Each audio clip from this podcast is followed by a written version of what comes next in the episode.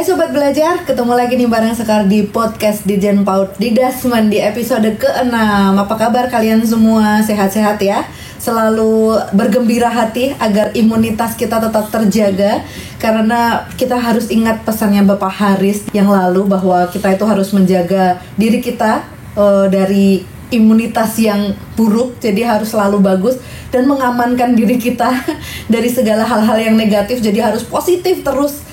Jadi harus oke terus gitu. Jadi biar kita tuh bisa segera menuntaskan pandemi ini dan bisa sekolah tetap muka. Jangan lupa ya untuk bisa mensubscribe YouTube-nya Ditjen PAUD Dikdasmen dan juga memfollow Instagram-nya di @ditjen.paud.dikdasmen. Hari ini kita kedatangan lagi nih tamu spesialnya, ada Bapak Haris. Apa kabar Pak Haris Iskandar? Baik. Oke. Hari ini potongan rambut agak beda sedikit ya Pak ya. Lebih di kebelakang kan gitu kayaknya. Jadi selain menjaga imunitas ternyata sering potong rambut ya Pak? Sendiri. Oke, karena masih belum berani ke tukang potong rambut ya. Masih sendiri. Oke Pak, hari ini kita mau membahas ini mengenai transisi ya Pak ya, masa transisi nanti kita sekolah tatap muka di bulan Juli 2021.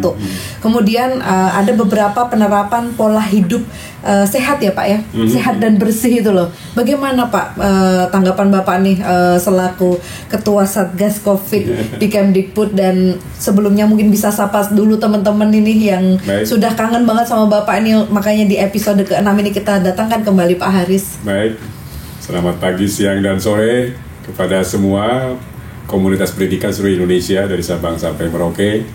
Alhamdulillah bisa bertemu kembali pada acara podcast kali ini. Saya tidak tahu akan ditanya apa oleh Mbak Sekar nih. Pokoknya tentang PTM ya, dan tentang katanya PHBS Pak. Ya insyaallah ya, saya sebagai Ketua Satgas Covid Kemdikbud insyaallah akan memberikan penjelasan ya semampu yang saya bisa. Oke. Penerapan pola hidup bersih dan sehat seperti apa sih Pak, boleh dijabarkan? Ya itu, seperti 3M itu. Jadi pola perilaku hidup bersih dan sehat itu sudah kita kampanyekan sudah lama ya, dengan program usaha kesehatan sekolah UKS di setiap sekolah satuan pendidikan. Jadi pandemi ini merupakan momentum yang baik.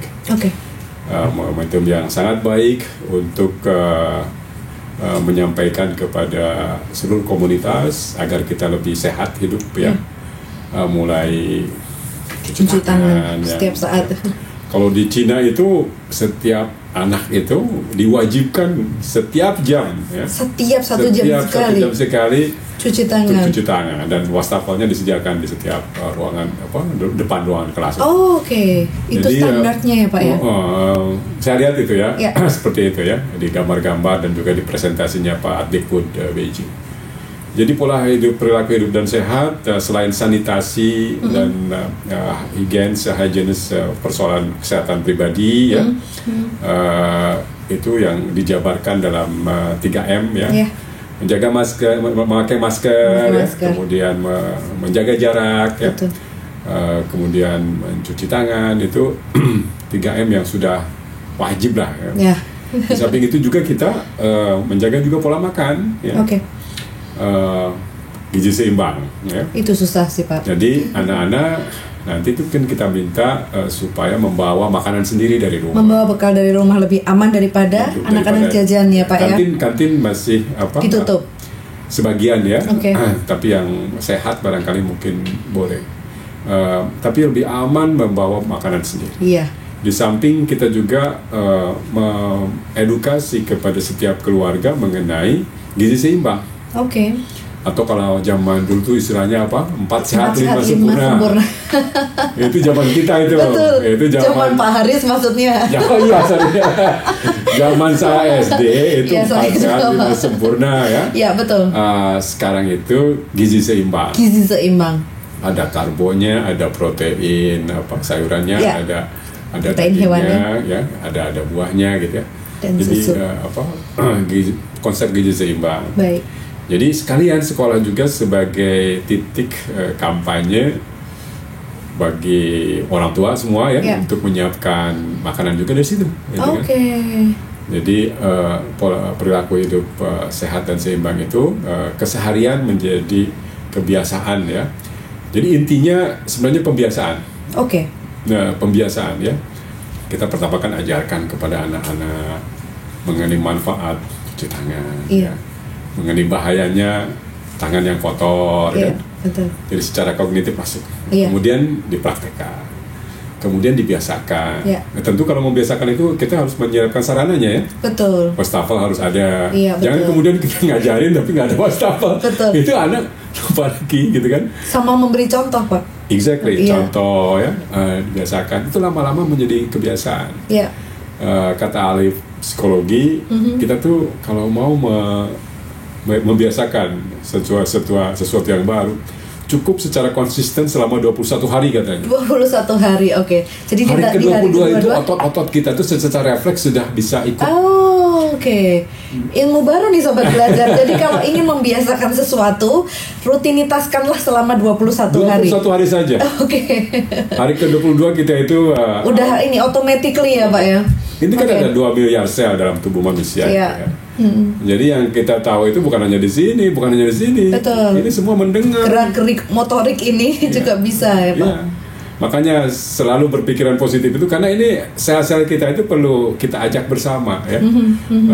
Kita tuh untuk bersama satu arah semuanya. Betul, betul. Membiasakan perilaku hidup dan sehat itu perlu ada pembiasaan. Betul. Lama-lama kemudian menjadi membudaya. Betul. Lama-lama kemudian menjadi karakter. Ah iya, benar. Kalau sudah jadi karakter itu udah menjadi milik kita. Gak bisa lagi disuruh-suruh dan diambil apa dengan semena-mena oleh orang lain. Iya, karena disuruh hidup jorok lagi gak suka deh. Iya, ya, betul-betul. Gak bakalan mau deh.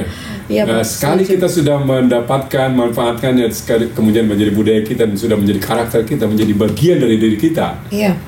Itu orang lain susah mengambilnya.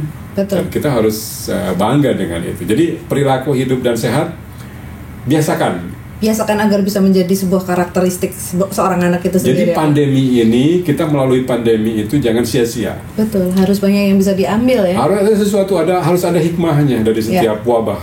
Betul. Ya, pandemi boleh ada, tetapi harus menyisakan sesuatu. Dan betul. Salah satu yang akan menjadi kebiasaan baru nanti, adaptasi kebiasaan baru atau dalam kehidupan kita, kesehatan ya. Dalam perilaku hidup bersih dan sehat. Oke. Okay. Dalam bergaul kita tidak akan lagi terlalu berdepetan. Betul. Menjaga jarak ya, social distancing. Selalu menjaga barang-barang personal kita, lebih personal ya. Iya. Karena lebih taking care gitu ya Pak pesannya ya. Jadi lebih beriman lah. Karena kata kebersihan bagian daripada iman.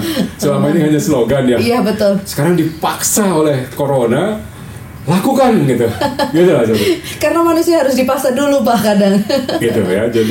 Jadi itu yang merupakan adaptasi kebiasaan baru yang mungkin akan kita raih. Ya kalau kita sungguh-sungguh dalam melawan Covid ini ya membiasakan baru. PHBS. Oke. Kalau kita bicara tentang 3M tadi kan ada menjaga jarak ya Pak. Kalau kita ini sebagai orang yang cukup dewasa mungkin bisalah mengerti akan hal tersebut. Tapi untuk beberapa anak-anak PAUD terutama kan itu agak challenging sekali ya Pak ya. Sesuatu yang sangat berat ya. Makanya ini kan masa transisi yang agak cukup sulit. Ini bagaimana nih Pak dari pihak Kemdikbud sendiri mempersiapkan hal-hal tersebut? Kan nggak bisa hanya melalui checklist ya gitu. Betul. Tapi bagaimana ya Pak ya langkah-langkahnya atau sistemnya? Itu betul-betul si Pak pendidiknya, gurunya yang akan sangat berperan ya, dan orang tua ya tentu saja edukasi mereka. Jadi semaksimal mungkin dilakukan. Tapi mungkin tidak menjamin 100%. Oke. Jadi itu aja sih.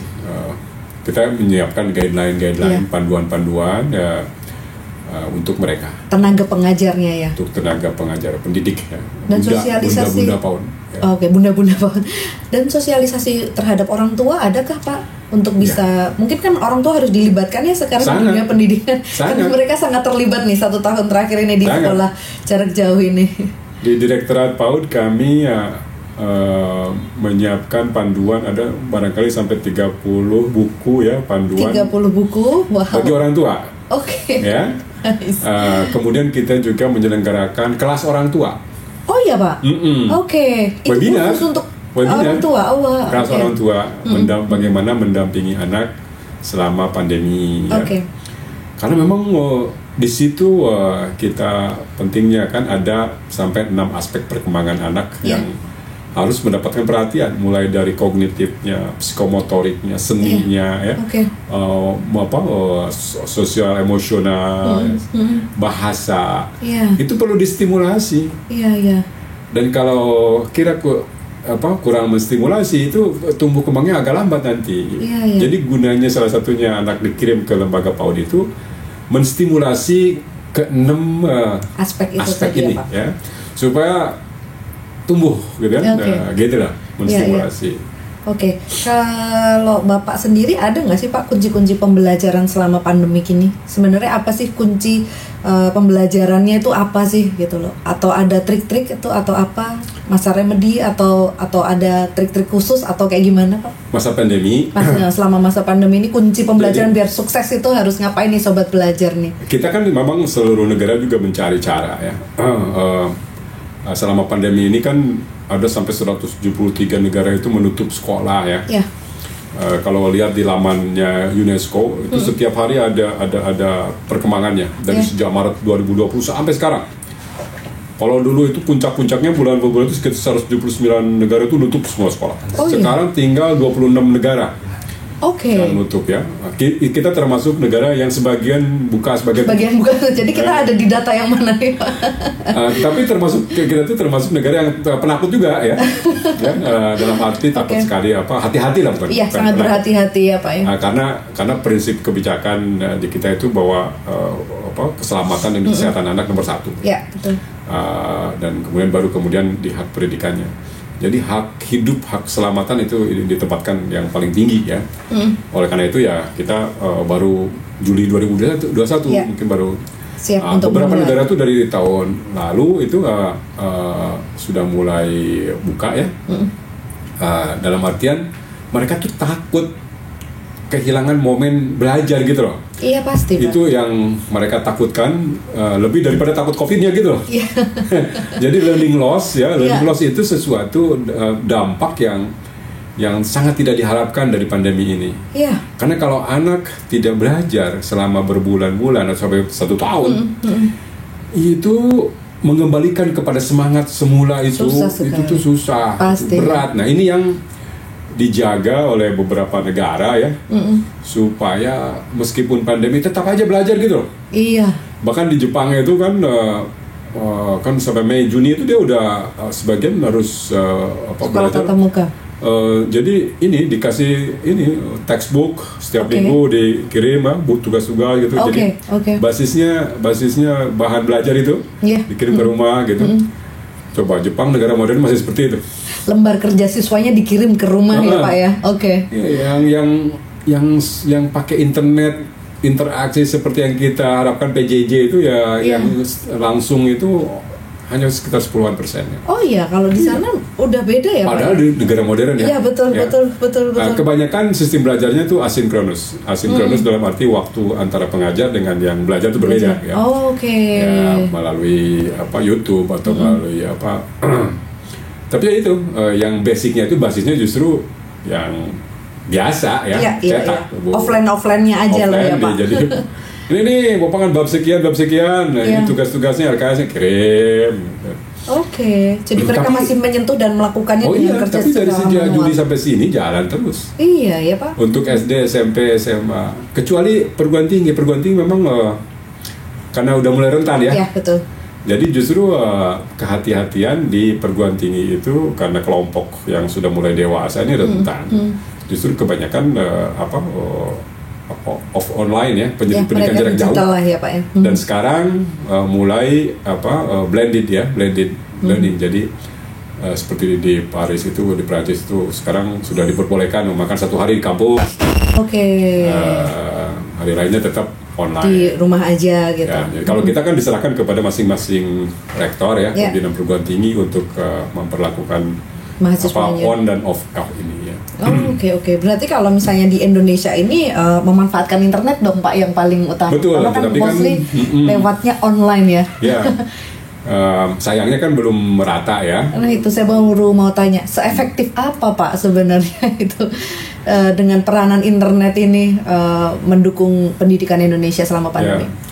Jadi pertama kita dalam hal infrastrukturnya belum merata ya. Yang bisa menjangkau internet itu kan baru 63%. Iya. Untung ada seluler ya, bisa lebih luas ya Pak. Lebih luas menjadi 80-an persen. Tapi tetap ada sebagian anak itu yang tidak mempunyai akses, kan itu. Oh, oke. Okay. Itu kan. Tidak jadi, mempunyai akses atau tidak bisa mengakses. Tidak bisa, ya. Oh, kemampuan jadi, ya berarti. Tidak tersedia, tersedia okay. Kan. Okay. Karena tidak infrastrukturnya ada. Tidak ada. Oke. Okay. Kalaupun tersedia, tidak terjangkau. Oke. Okay. Tidak bisa beli gawai. Kalaupun punya gawai, tidak bisa beli pulsa. Iya. Yeah. Nah, makanya ada subsidi yeah. pulsa ya. Betul, betul. Dari Kemdikbud. Ya. Subsidi kuota itu ya Pak ya? Satu anak berhak mendapatkan 32 ya. Giga itu ya Pak ya? Sekarang 15 kalau mahasiswa. Oh oke, okay. Baik. Jadi itu, jadi ada ketersediaan, keterjangkauan, ada isu kualitas juga ya. Jadi jangankan di Papua ya, kita aja, saya sering drop kalau lagi ya. Webinar di Jakarta aja gitu. Di Jakarta loh nih. Jadi banyak sekali gangguan untuk melakukan PJJ di kita itu ya, ya.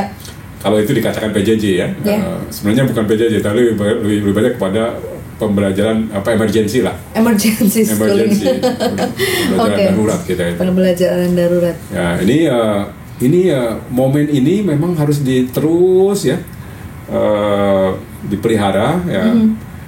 Jadi pandemi boleh ada, tetapi mutu pendidikan jangan sampai turun. Nah itu kan PR berat sekali itu. PR berat.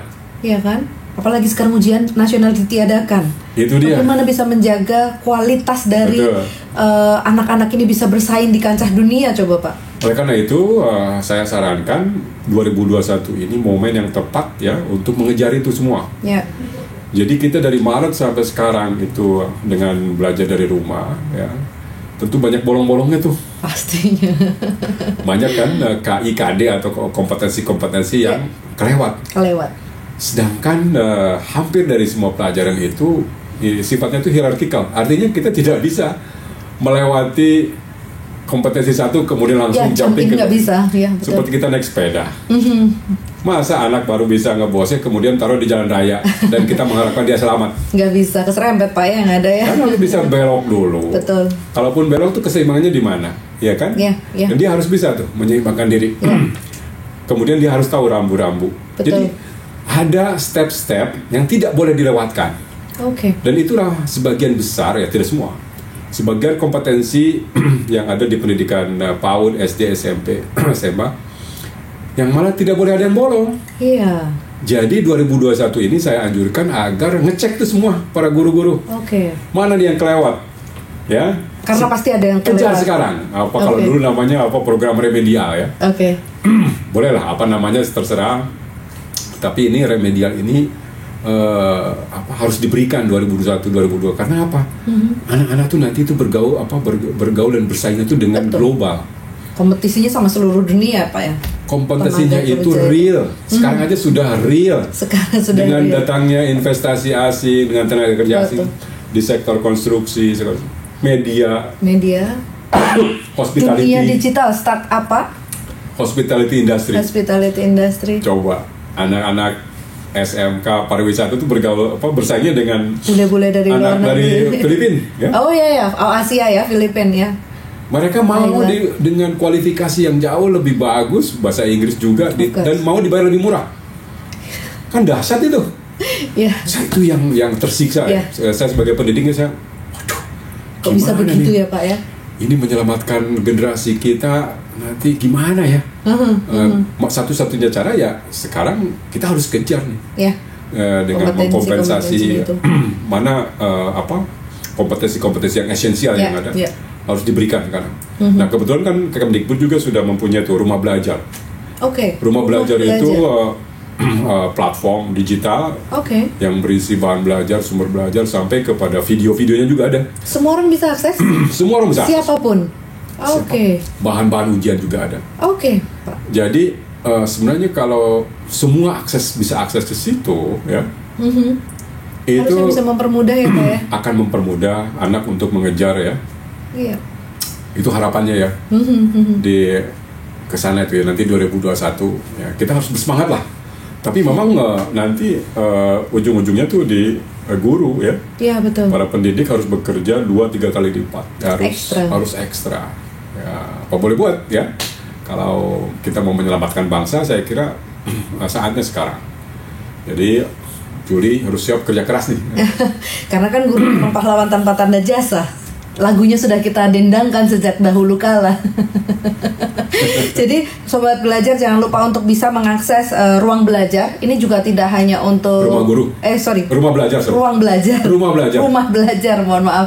Di Rumah Belajar. Jadi di situ bisa mendapatkan banyak informasi dan juga buat tenaga pendidik juga bisa ya, Pak ya. Karena kadang harus dimulai dulu dari gurunya ya, baru ditularkan ke murid-muridnya. Kembali lagi ke masalah tadi sekolah tatap muka, Pak. Kalau semisalnya nih sudah berjalan ya, lalu tiba-tiba ada orang tua yang tidak begitu setuju atau mungkin melarang anaknya untuk tidak boleh bersekolah, seperti apa, Pak, tanggapan dari Kemdikbud? Dalam SKB 4 Menteri itu dari awal kan memberikan menghormati pendapat orang tua itu. Jadi kita harus memberikan pelayanan pendidikan jarak jauh kepada anaknya.